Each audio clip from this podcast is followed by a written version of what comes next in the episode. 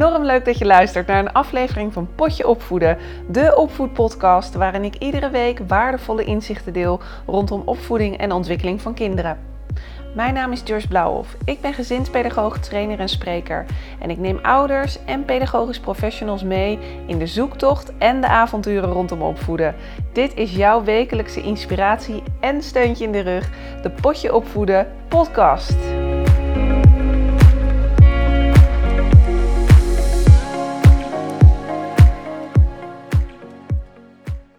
Ja, lieve mensen, ja hoor, seizoen 2 is gestart. En wat voor een seizoen komt eraan? Enorm leuk dat je weer luistert. Ik ben heel erg dankbaar voor seizoen 1 van Potje Opvoeden. Potje Opvoeden is gestart op zaterdag 8 februari 2021. Gewoon omdat ik toe was aan een nieuw project en graag mijn kennis en inzichten wilde delen met jou om je te ondersteunen in het harde werken dat je doet met kinderen. Of je nu ouder bent of professioneel opvoeder, net even die inspiratie die je hopelijk op het juiste moment kan gebruiken. En wat heb ik veel reacties via social media mogen ontvangen? Screenshots van mensen mogen krijgen die de podcast aan het luisteren waren, maar ook beoordelingen via Apple Podcasts mogen ontvangen. En wat ik heel gaaf vond, is dat Potje Opvoeden binnenkwam op nummer 4 van podcasts over opvoeden in Nederland. Er was een vermelding in Viva Mama en Ouders van Nu. Nou, je snapt, ben daar erg trots op. En de meest populaire aflevering van seizoen 1 is Dwarsgedrag van een kind help, met meer dan een anderhalf k aan downloads. Ik had me voorgenomen om te ervaren en gewoon te kijken hoe ik het zou vinden om een podcast eh, wekelijks op te nemen. En ik kan je vertellen, het kost veel tijd en het is het meer dan waard door jullie warme reacties. Dat laat mij gaan en daar gaat mijn hart ook sneller van kloppen. Dus daarom kan ik niet stoppen. Seizoen 2 komt er nu aan. Twee hele gave ontwikkelingen dit seizoen die ik graag met je wil delen. Kinderopvang Totaal is een platform voor professionals in de kinderopvang. Dat is een compleet en actueel platform met een website, nieuwsbrieven, vakbladen en events. En wij gaan samenwerken. Daar ben ik heel trots op. Kinderopvang Totaal presenteert Potje Opvoeden. Klinkt goed toch? Ik zal wekelijks een aflevering blijven publiceren op mijn kanaal voor Potje Opvoeden. En één keer in de twee weken komt dezelfde aflevering ook op het kanaal van Kinderopvang Totaal. Dus genoeg pedagogische inspiratie voor jou de aankomende weken. Een andere gave ontwikkeling, ik wil heel graag contact met jou. En daarom ben ik een community gestart op Facebook, de Potje Opvoeden Community. Je kunt je er gratis aanmelden voor deze besloten Facebookgroep. Dus ben je pedagogisch medewerker, gastouder, nanny, moeder, vader of een andere opvoeder? Vind je het interessant om nog meer te weten over de opvoeding en ontwikkeling van kinderen? Dan is dit de juiste plek voor jou. Een plek om inspiratie, tips en inzichten rondom het opvoeden te delen en de afleveringen van de podcast te bespreken met gelijkgestemden. Ook komen er deskundigen langs voor QA-sessies. Nou, en ik heb nog veel meer ideeën. Maar zoek Potje Opvoeden Community op door dit te typen in de zoekbalk bij Facebook. En uh, wees van harte welkom. Ook Tanja, die je vandaag hoort in de aflevering, komt voorbij in de Facebook community. Ontzettend leuk dat zij komt voor een live QA-sessie. Die wordt gepland, dus je blijft op de hoogte dan. En uh, weet dat als ik afleveringen opneem met gasten, soms zal ik solo afleveringen doen, maar soms dus ook met gasten, dat dat is opgenomen via Zoom. Dus mogelijk dat je wat hoort in de geluidskwaliteit, weet dat in ieder geval. En laat vooral weten hè, wat je ervoor vond via social media of via een beoordeling via Apple Podcast. Dat zouden we echt ontzettend leuk vinden. Zowel Kinderopvang Totaal als ik. Veel luisterplezier. In deze aflevering heb ik Tanja te gast. En Tanja Veldhuizen is gecertificeerd kinderslaapcoach en eigenaresse van Little Sleepers. Haar missie is om zoveel mogelijk ouders aan meer nachtrust te helpen. En dit doet zij op een praktische en liefdevolle manier. Tanja is zelf moeder van een zoontje, Job van anderhalf. Tanja, ontzettend leuk dat je in de uitzending bent. Welkom. Dankjewel, dankjewel. Dat vind ik zelf ook. Ja, ja en ontzettend waardevol denk ik ook. Want in jouw vakgebied zullen er, uh, nou er zijn er heel veel vragen natuurlijk. Wat wij samen hebben gedaan via social media is ook onze volgers opgeroepen om vragen in te sturen. Nou, dat is veel gedaan. Ja, absoluut. Hartstikke leuk. Ik denk dat we in deze aflevering niet alle vragen kunnen behandelen, maar wij gaan in ieder geval ons best doen hè, voor de mensen die een vraag hebben ingestuurd. Ja, we gaan zoveel mogelijk mensen weer lekker op weg helpen vandaag. Hm. Hartstikke mooi. Zal ik gewoon meteen de eerste vraag eh, stellen aan je, Tanja? Ja, helemaal goed. Je dat goed? Ilene die uh, had een vraag ingestuurd. Het is wel grappig, want dan kom je mensen tegen die ooit een training hebben gehad van mij. En zij heeft tien jaar geleden een training gehad. En ze loopt nu een beetje tegen het volgende aan. Een hoop kinderen worden thuis in slaap gewicht. Of de ouders blijven erbij tot de kinderen slapen. Kinderen en ouders verwachten dit ook van ons op het kinderdagverblijf. Maar het is zeker niet altijd haalbaar. Het valt me ook op dat deze kinderen steeds maar 30 tot 45 minuten slapen. Heeft dit te maken met de remslaap waar ze niet inkomen? Ik ben op zoek naar een um, goede manier om hiermee om te gaan, om de ouders beter te kunnen adviseren, of een manier om de kinderen te leren om toch zelf in slaap te kunnen vallen. Ik ben heel benieuwd naar deze podcast. Nou, dat snappen wij, toch Tanja? Dat snap ik zeker, ja, ja, want dit is ook echt iets wat ik best wel regelmatig hoor. Zowel van ouders, maar ook van pedagogisch medewerkers. En voor beide is het natuurlijk een lastige situatie. Een kindje, een jong kindje, heeft op die leeftijd eigenlijk een slaapcyclus van ongeveer drie kwartier, 45 minuten. Na die drie kwartier wordt een kindje dus eigenlijk altijd wakker. Als kinderen het lastig vinden om zelf in slaap te vallen en ze hebben daar bijvoorbeeld hulp bij nodig door te wiegen of te aaien of wat dan ook, dan zal het ook altijd lastig zijn om na die drie kwartier weer in slaap te vallen. Want dan hebben ze dat eigenlijk opnieuw nodig. Dus wakker worden na drie kwartier en niet weer willen slapen is vaak een gebrek aan de skill om dus zelf in slaap te kunnen vallen. Wat ze natuurlijk ook al aangeeft. En mijn advies zou zijn om daar echt samen met ouders een plan voor te maken om dat te gaan oefenen. En dat hoef je niet meteen bij elk dutje te doen, maar je zou ervoor kunnen kiezen om dat bijvoorbeeld beide één keer per dag te gaan oefenen. Door een kindje wakker, maar wel moe, in bed te leggen, dus op het goede slaapmoment eigenlijk. En waarbij je een kindje dus de gelegenheid geeft om zelf in slaap te vallen. En daar kan je natuurlijk even bij blijven of je kan weglopen, net wat lukt en wat fijn is. Maar als je dat en thuis en op een kinderdagverblijf één keer zou oefenen, dan kan je hopelijk na een paar dagen daar wel steeds wat meer verbetering in zien en het nog vaker gaan oefenen, totdat het eigenlijk bij elk dutje lukt. Ja, want dit kindje heeft inderdaad hè, die volwassenen nodig naast zich om in slaap te kunnen komen. Dus wat ik jou hoor zeggen van ga dit vooral oefenen, een plan maken en probeer het dan op één dutje te doen. Hè. Dat hoeft niet bij ieder dutje te zijn. Hoe ziet dat oefenen er dan praktisch uit? Als je kijkt naar het kind gaat slapen, leg je neer op het juiste moment, uh, hopelijk, dat er voldoende slaapdruk is of hè, dat het kindje in slaap valt. En vervolgens is die PM'er die dan de kamer uitloopt en het kindje begint te huilen. Wat is dan wijs om te doen? Er zijn verschillende mogelijkheden en ik denk ook dat het heel belangrijk is dat je dat ook overlegt met ouders. Dus ook om te kijken wat zij thuis bijvoorbeeld doen om een kindje in slaap te krijgen. Wat thuis het bedtijdritueel is. Zodat je dat zoveel mogelijk hetzelfde kan doen en kan nabootsen. Maar er zijn verschillende methodes voor om zo'n kindje op zo'n moment te troosten. En dat kan je doen door bijvoorbeeld, zeker bij jonge kindjes, zeg maar tussen de vier en de en in negen maanden heb je een methode, noem je de pick-up, put-down methode. Dat is eigenlijk als het ware als je een kindje neerlegt, blijf je er ongeveer één minuut bij in het bedje en gaat het kindje vervolgens huilen, dan til je het op. En je probeert je zo min mogelijk stimulans te geven. Dus je kan bijvoorbeeld sussen of een beetje kloppen op de rug, maar liever niet wiegen. Want het is juist echt die beweging die voor kinderen een hele sterke slaapassociatie kan worden. En daar wil je vanaf komen. Mm dus als een kindje dan weer rustig is, leg je hem of haar weer neer. En probeer je weer in het bedje te sussen. En dat kan je doen door een hand op de buik te leggen en te sussen. Dat is natuurlijk wel een methode die wat aandacht vraagt. Dus daarin is denk ik ook zeker dat overleg tussen een medewerker en een ouder heel belangrijk. Want is er überhaupt ruimte om dat te oefenen, één keer per dag bijvoorbeeld met een kindje? En kunnen ouders dat thuis ook op die manier gaan doen? Ja, ja mooi.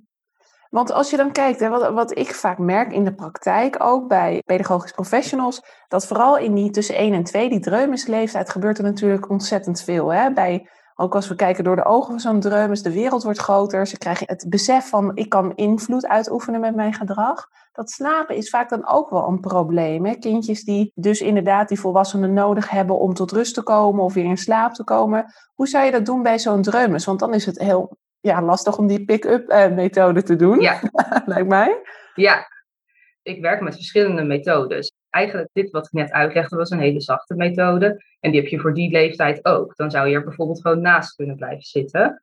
Uh, die is ook wel bekend als de chair-methode of de gradual withdrawal-methode in het Engels. En daarbij blijf je eigenlijk bij het kindje totdat het slaapt. Maar je kan ook afspreken dat je een kindje wel even alleen laat, ook al gaat het huilen, en dat je na een x aantal minuten weer terugkomt om te troosten en uit te leggen dat het tijd is om te slapen. Dat je dat op die manier blijft doen. En ik denk dat in deze leeftijd, zeker als je wat meer richting de, de, de anderhalf, twee gaat, is ook er veel over praten, de verwachtingen duidelijk maken. Ondanks dat je misschien denkt dat ze het nog niet 100% begrijpen, is ook wel heel belangrijk. Dus als je een kindje zomaar in bed legt, kan dat heel lastig voor ze zijn. Terwijl als je daar al in het kwartier voorafgaand over spreekt, bijvoorbeeld, of misschien wel een keer naspeelt met een knuffel of een pop, of om het op die manier wat duidelijker te maken, dan kan zo'n bedtijdritueel eigenlijk al soepeler verlopen, waardoor de bedtijd zelf ook wat makkelijker is. Ja, het is mooi wat je zegt inderdaad. Uh, vooral uitleggen aan het kind hè, wat er gaat gebeuren en wat de bedoeling is, dat dat dus heel erg werkt. Ja, ja, ja, absoluut. En dat zie ik ook echt wel in de gezinnen die ik al geholpen heb. Die hebben dan soms methodes al geprobeerd. Maar juist door het eigenlijk groter te maken en zo ja, duidelijk uit te spreken wat er gaat gebeuren, wat je verwacht. En dat ook allemaal op een positieve manier doet. Heel concreet maakt. Dus niet zeggen van je mag niet uit bed komen, maar we blijven lekker in bed liggen. En in plaats van dat je zegt van we gaan slapen, zeg je we doen de oogjes dicht en we zijn stil. Dus dan maak je het heel concreet en eigenlijk visueel voor een kind wat er verwacht wordt. Ja, wat ik mooi, uh, mooi vind ook dan wat je zegt is, maak het juist groter. Want je bent geneigd om er wellicht snel doorheen te gaan. Terwijl het juist, hè, als je dan zo'n pop erbij pakt, of echt even dat moment pakt om dat uit te leggen, dan zeg je dus, dan, dan kan die dreumes dat nog beter begrijpen en weet zij, of tenminste weet hij of zij ook wat er van hem of haar wordt verwacht. Ja, ja, en dat is natuurlijk geen wondermiddel om het zomaar te zeggen. Maar ik denk wel dat als je van slapen echt een thema maakt, als je daar verandering in wil, dat dat zoveel meer effect heeft dan dat je soms misschien denkt. Ja, ja, inderdaad. Ik hoorde je net ook al even zeggen hè, dat uh, je hebt zachte methodes, de harde methode. Nou, ik weet hè, de cry-out methode, dat is de harde variant. Dan laat je ja. gewoon weg huilen. Hè? Ja. En hoe lang het dan ook duurt. En uiteindelijk komt die omslag. Ben ik zelf niet zo'n fan van, maar dat is een persoonlijk ding. Dus ook in deze podcast, hè, het gaat erom wat bij een kind past en wat bij een ouder past en wat bij de pedagogisch professional past. Wat is een methode om er een beetje tussenin te zitten? Wel het kind laten huilen in die zin, hè? niet direct daarop reageren, maar gecontroleerd laten huilen. Is dat iets wat jij als tip zou geven? Ja, dat is eigenlijk, ik denk als je als ouder wel een wat hardere, ja, ik vind hard altijd zo aardig, maar gewoon een methode met eigenlijk wat meer ruimte wil kiezen ik denk, het is een methode waarbij je het kind wat meer zelf laat reguleren. Dat is eigenlijk wat jij inderdaad zegt met gecontroleerd laten huilen. Dat zijn methodes waar ik ook mee werk. Alleen als ouders daar ook helemaal achter staan en in hun opvoeding dat bijvoorbeeld sowieso al wat vaker doen. En dat is inderdaad dat je in intervalmomenten, dus bijvoorbeeld eerst in twee minuten, dan in vijf en dan in zeven minuten, je kindje even alleen laat om te kijken of ze het zelf kunnen doen. En vervolgens ga je wel echt naar binnen om dus te troosten en dus uit te leggen wat er gebeurt. En dat doe je dan ongeveer een minuut of eigenlijk zo tot je kindje weer rustiger is en dan vertrek je weer. En dat is, ja, dat is een methode waar je, denk ik, als ouder goed bij moet voelen. Maar in de basis weet ik dat kinderen, met wat voor methode dan ook, dat er vaak wel tranen zullen zijn. En dat komt omdat je het hebt over het veranderen van gedrag. En dat is voor kinderen nou eenmaal niet leuk. Ze zijn iets gewend. En ze moeten iets anders gaan doen. En dat kan heel erg lastig zijn. Je ziet dan toch vaak dat er bij welke methode dan ook, ook de wat zachtere methodes, dat er wel onrust is. En een zachte methode kan soms een week duren. En een methode waarbij je dus wel wat meer afstand neemt, door bijvoorbeeld uh, gecontroleerd te laten huilen, zie je met een dag soms al ontzettend veel resultaat. Mhm. En ik geloof er echt heilig in. En ik weet, er zijn ook heel veel onderzoeken naar gedaan, dat het niet zo schadelijk is als dat soms wordt beweerd. Want kinderen maken om van alles stress aan. Er zijn continu uitdagingen in het leven. Neem bijvoorbeeld een kind die voor het eerst naar een kinderdagverblijf gaat. Dat is ook heel spannend. Mhm. Maar je kan kinderen niet op die manier tegen alles beschermen. Er zijn nou eenmaal uitdagingen in het leven waar zij mee om moeten leren gaan. En ik zie slapen als net zoiets. Het is echt een skill die ze moeten ontwikkelen. En bij sommige kindjes gaat dat heel snel. En bij sommige kindjes duurt dat wat langer. Ja, want ik ben het inderdaad wel een beetje eens als je kijkt naar iets, iets leren hè, van kinderen. En ik denk bij die hele jonge uh, baby's, als we kijken naar de verschillende hersenonderzoeken, daarin zou ik zelf nooit adviseren om te laten huilen. Maar ik denk nee, ik ook absoluut niet. Hè, dat is, die cortisol, dat, dat is dan toch fijn om dat een beetje relatief laag te houden. Maar wat je zegt, zodra het begrip echt toeneemt en, en vooral bij die dreumissen, is dat zeker wel een methode. Het is wel grappig, want deze vraag van Ilene is gekomen en het was eigenlijk bijna een vraag die ik zelf ook had. Ik heb ook een dreumes. Nou, jij ook, Job. Ik heb Tijn. Ja. en wat wij er eigenlijk sinds ja, hij echt anderhalf was, is er iets gebeurd waardoor er spanning is opgebouwd rondom dat uh, slaapmoment. En wij moeten nu telkens naast hem blijven zitten om in slaap te komen. Ja. En het grappige is, op het kinderdagverblijf eh, doen ze dat niet. In het begin hebben ze er ook volgens mij wel even voor gekozen om hem even te laten huilen. En daar komt hij vanzelf in slaap. En ik merk bij mezelf dat ik als moeder nu denk, de tijd is gekomen om niet meer naast hem te zitten totdat hij in slaap valt. Want soms duurt het wel drie kwartier. En dan denk ik, ja, weet je, ik wil ook weer mijn avond terug. En dat kunnen die pedagogisch professionals ook niet steeds doen. Nee.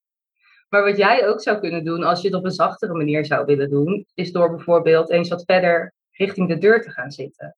Dus niet direct naast hem, maar dat is eigenlijk dus die chair-methode waar ik het een beetje over had. Dus je gaat dan bijvoorbeeld morgen tussen het bed en de deur zitten. En een dag later ga je bijvoorbeeld bij de deur zitten, of twee dagen later. Eigenlijk net zo lang tot het alleen nodig is om een beetje in de buurt te blijven en hem even te kunnen sussen. Dus op die manier, slaapcoaching is ook niet één vorm, zeg maar. Er zijn zoveel manieren om iets op te lossen, eigenlijk.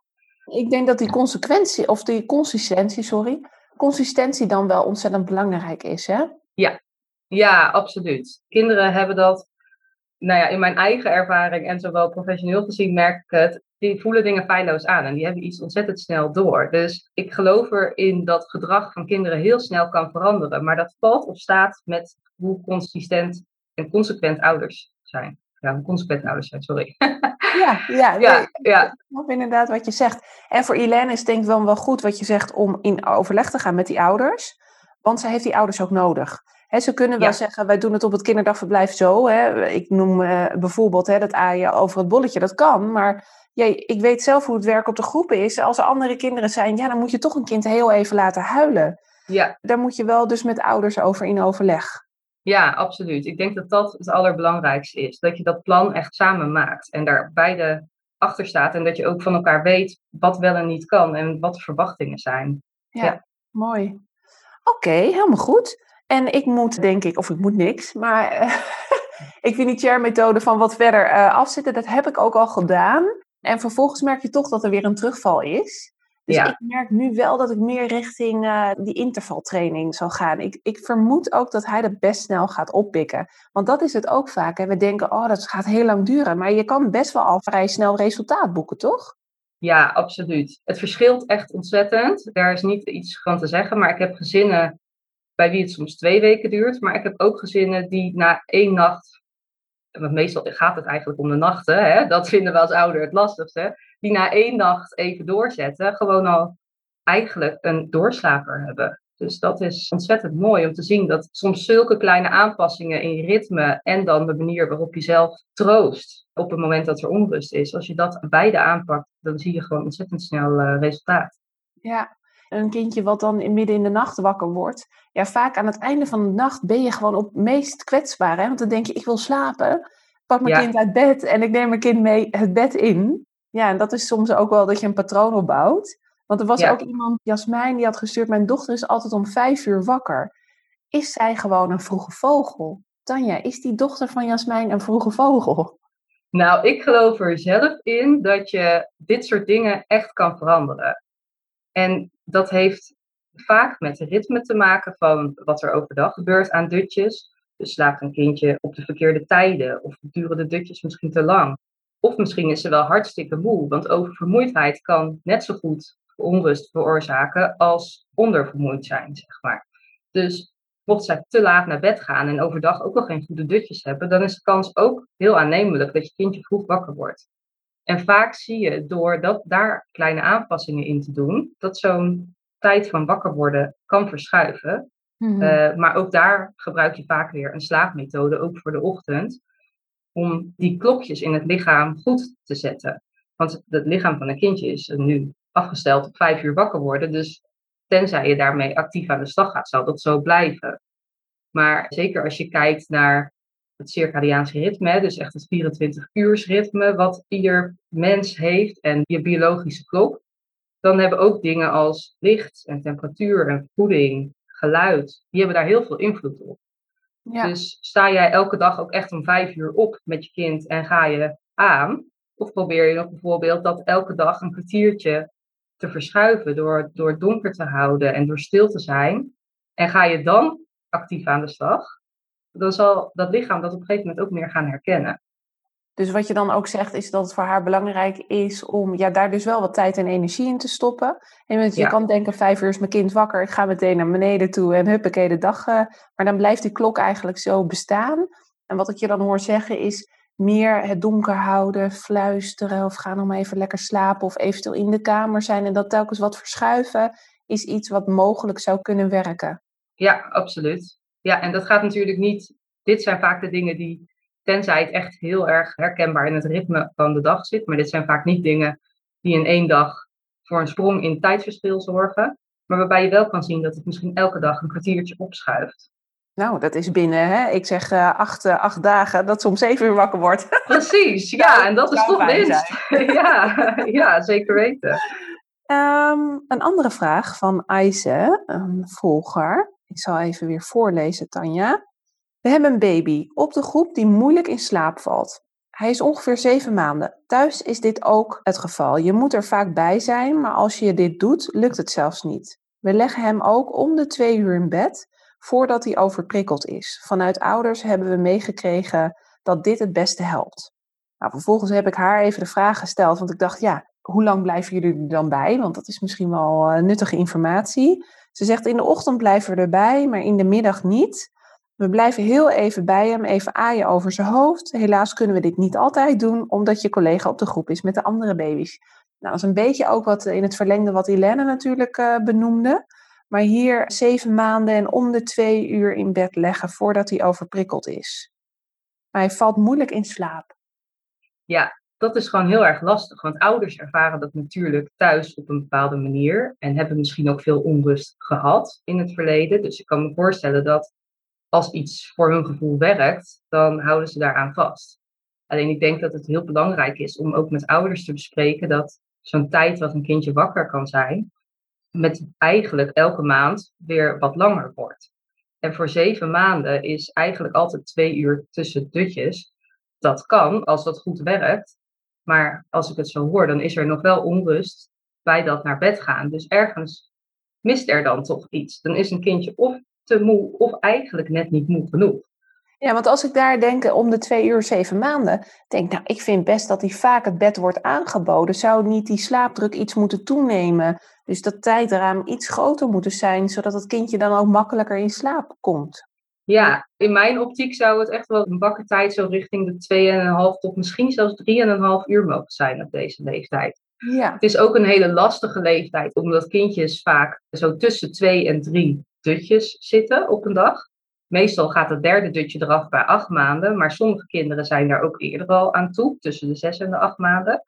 Dus ik denk eigenlijk in deze situatie dat het goed zou zijn als hier ook weer een gesprek over zou zijn, waarin ja, toch een beetje misschien de grenzen worden opgezocht om te kijken of, of een langere wakkertijd niet juist zou helpen bij dat in slaap vallen, om dat eens te proberen. En dat er wordt gekeken, als je het hebt over, over prikkeling, om te kijken of er misschien andere opties of mogelijkheden zijn om dat wat om te buigen. Of dus om te zorgen dat die overprikkeling er niet is. Door misschien wat meer rustmomenten of wat één op één aandacht of wat meer stilte. Om te kijken of daar wat meer oplossingen in zitten dan vasthouden aan het om de twee uur op bed leggen.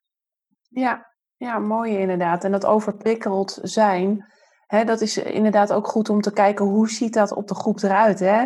Wat ik altijd zo bijzonder vind, is bijvoorbeeld geluidsniveaus in de kinderopvang. Ja. Uh, dat is echt bewezen uit onderzoeken dat dat effect heeft op het welbevinden van kinderen. Dus de vraag is ook hoeveel collega's komen er binnen op je babygroep bijvoorbeeld. Gaat telkens die deur open en dicht? Er staat de radio aan. Het zijn allemaal prikkels hè, die ook van invloed kunnen zijn. Dus mooi dat je dat inderdaad ook zegt.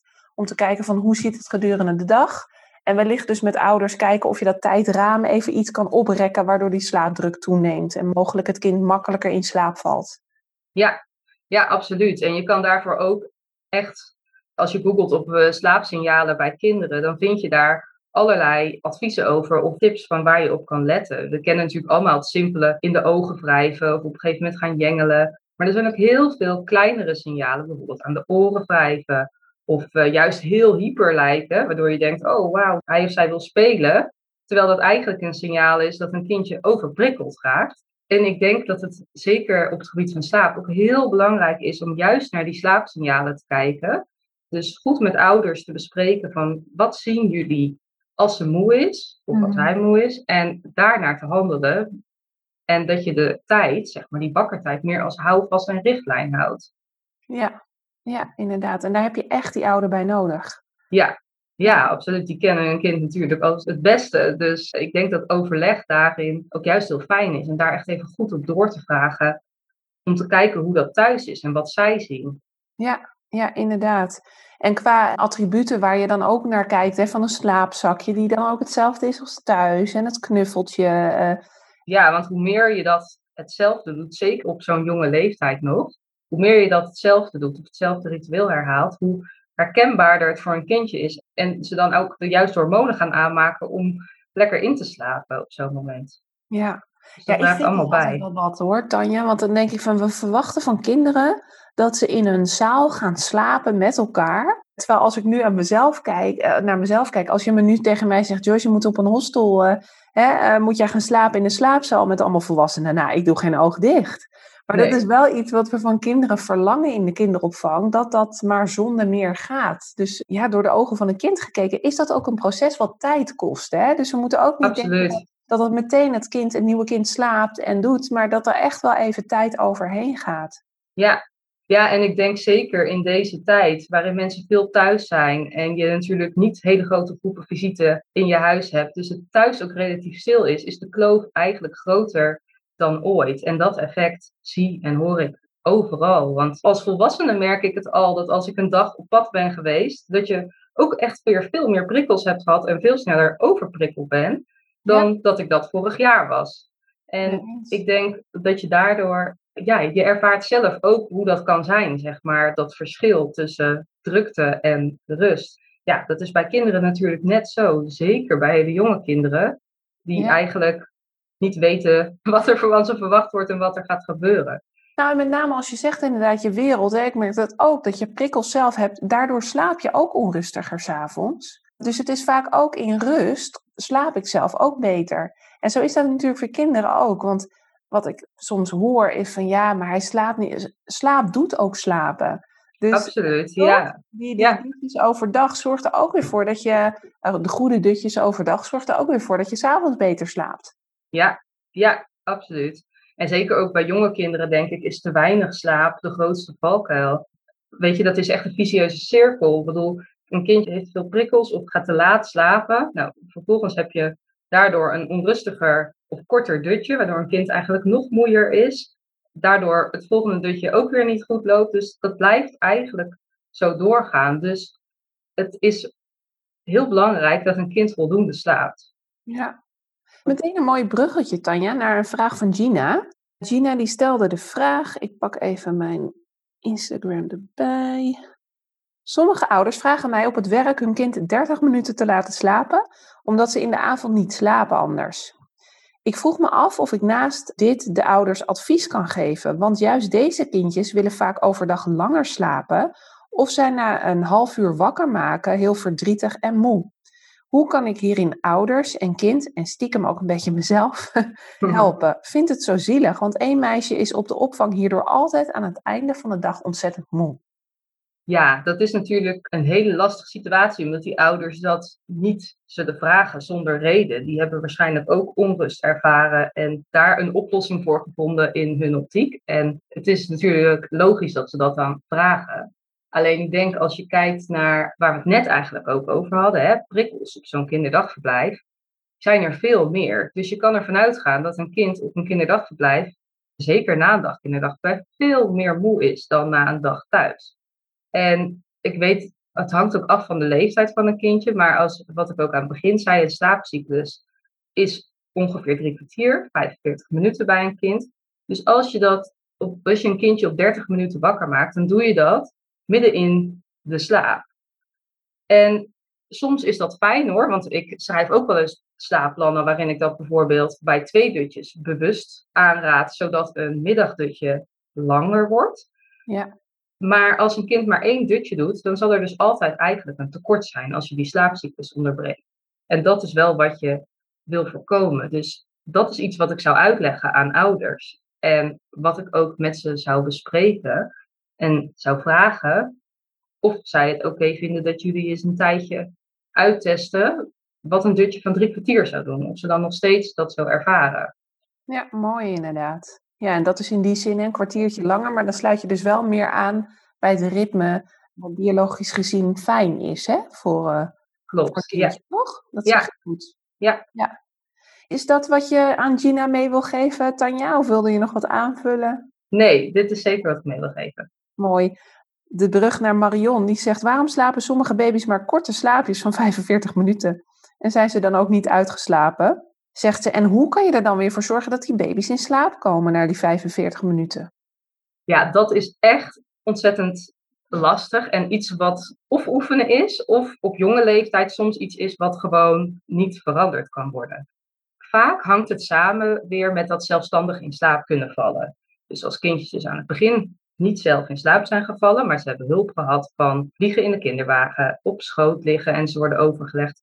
Iets waardoor ze dus niet zelf in bed in slaap zijn gevallen, dan is dus de kans groot dat als zij dus wakker worden na die cyclus, dat ze niet meer verder slapen. Want ze hebben weer hetzelfde nodig als wat ze in het begin ook kregen.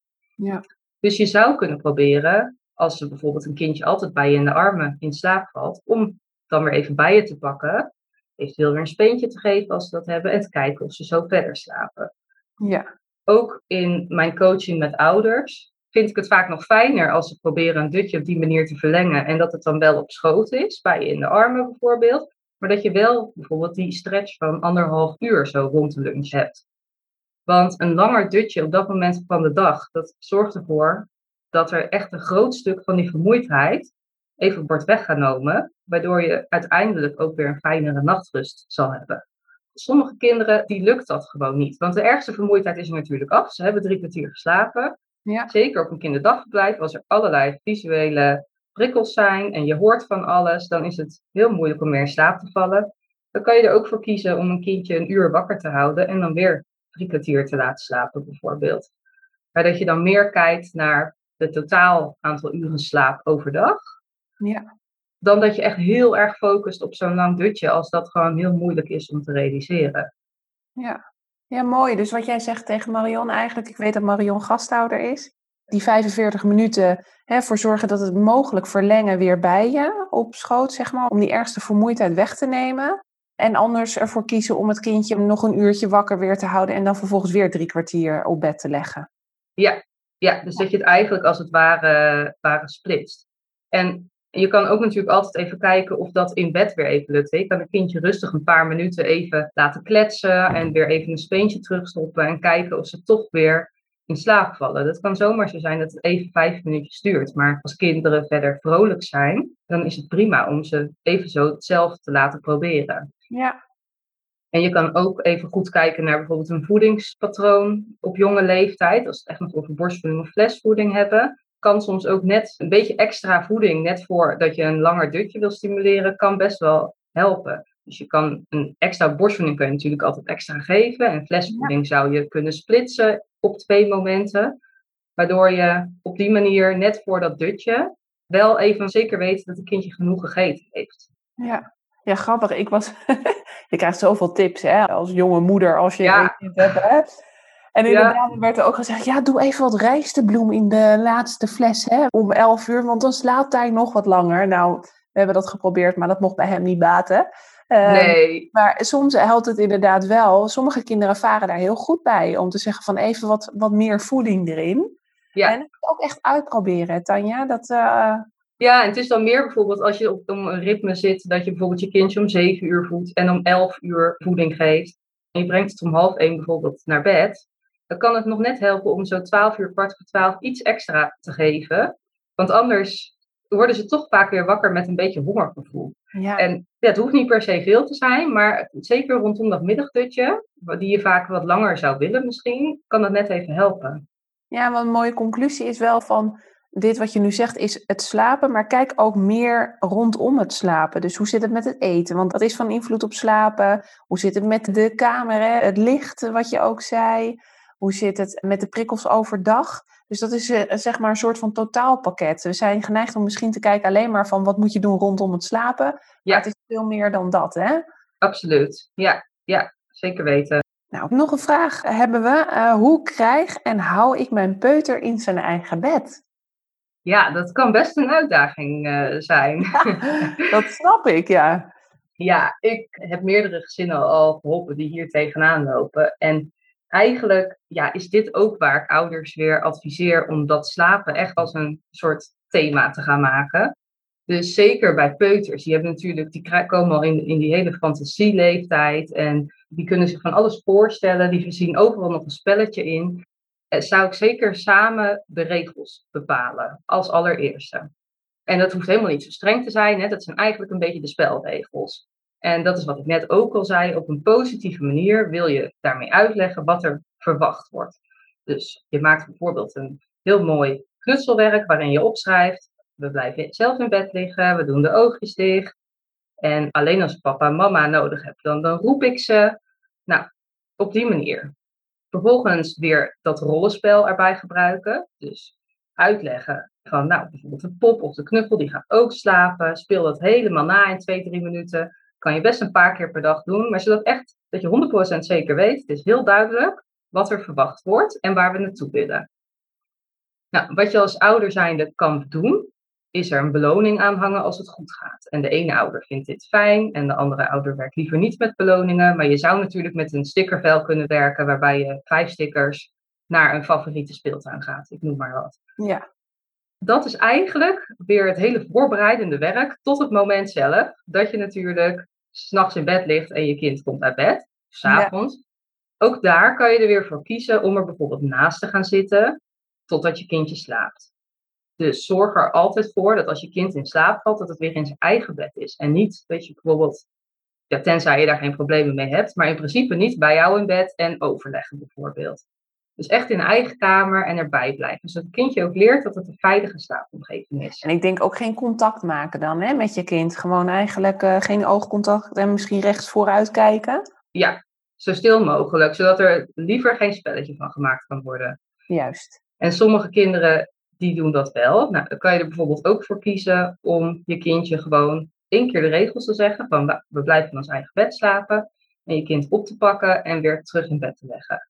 En dat is een proces wat je misschien zeker de eerste nachten tientallen keren moet herhalen. Maar zodra je kind uit bed uitkomt, pak je hem op, leg je hem bijvoorbeeld weer terug in bed. Ja, dat is eigenlijk iets wat je silent returns noemt. En dat zegt het eigenlijk al, in stilte leg je je kind steeds terug en zo min mogelijk positieve of negatieve aandacht aangeven. Ik moet zo denken, Tanja, aan een eigen voorbeeld. Ik heb jaren geleden heb ik in een opvoedwinkel gewerkt. Ja. En daar was een moeder die, ehm, ik had telefonische uh, spreekuur met haar. En er was een moeder inderdaad waarmee ik verschillende dingen omtrent het slapen deed. En het lukte allemaal niet. Ik was toen uh, net beginnend, zeg maar.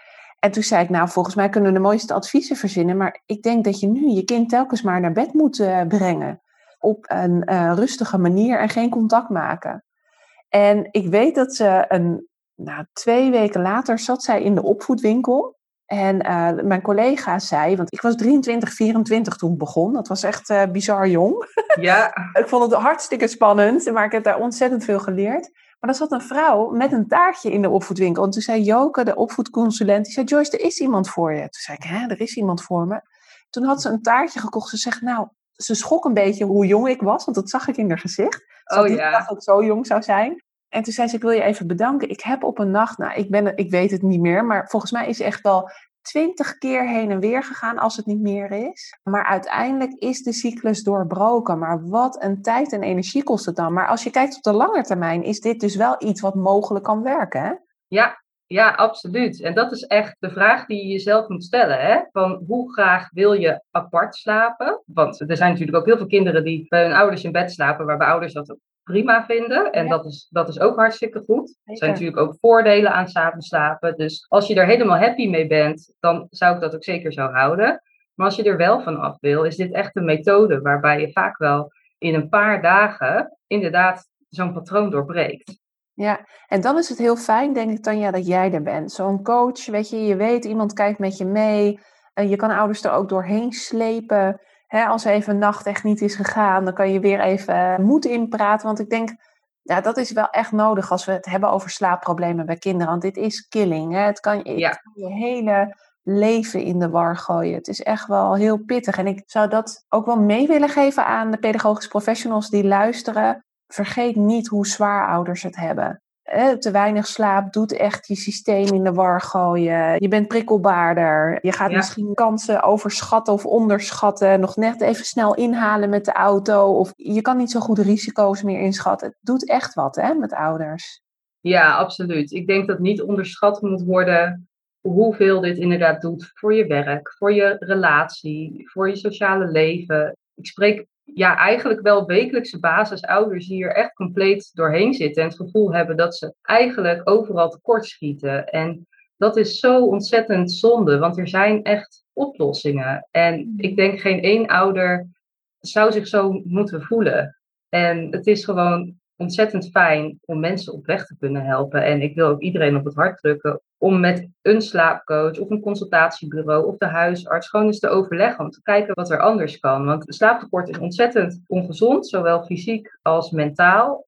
En ja, wat jij aangeeft, het moet niet onderschat worden hoe gevaarlijk dat soms ook misschien kan zijn als je het over deelname in het verkeer bijvoorbeeld hebt. Of ja, dat is maar even een ding. Uh, ja. ja. of hoeveel onrust het kan, voor onrust kan zorgen in een, in een relatie. Ook om s'nachts te bakkeleien over wat er nou precies gedaan moet worden en of je hem laat huilen of niet. En als je een plan hebt, dan scheelt dat al de helft. Ja, ja, mooi. Ik denk ook wel echt een mooie toegift. Uh, zo uh, natuurlijk richting het einde, inderdaad. Dus ga vooral ook dat gesprek met die ouder aan en vraag ook hoe gaat het met je. Want je bent misschien geneigd om direct te oordelen van oh, dat, die ouder zit continu naast dat kind. Of ja, het, het wordt maar snel gesust of het wordt in bed genomen.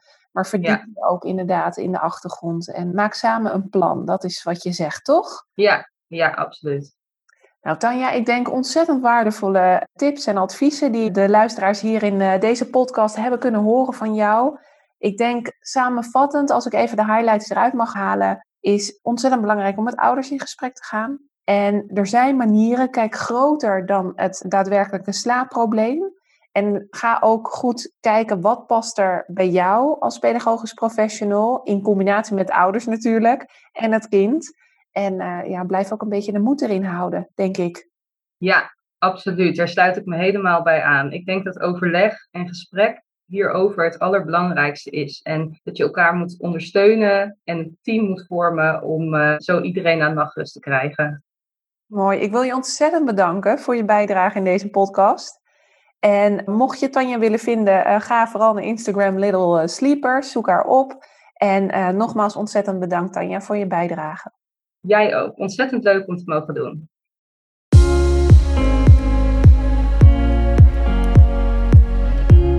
Hey, wat ontzettend leuk dat je hebt geluisterd. Bedankt daarvoor.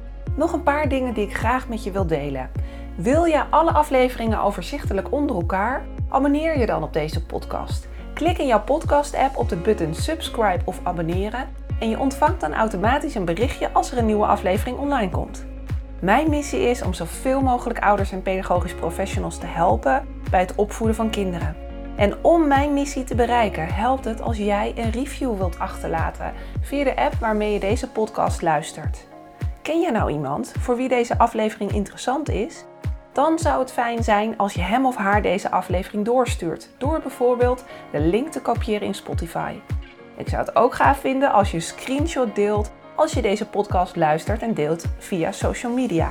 Ik vind het altijd leuk om een berichtje van je te ontvangen, om te horen wat je van deze podcast vindt en of je misschien zelf vragen of suggesties hebt. Stuur mij een berichtje via mijn website jblauwhof.nl. Dat is kleurblauw en hof met dubbel F. jblauwhof.nl of via mijn Instagram pagina Joyce Blauwhof. Tot de volgende aflevering.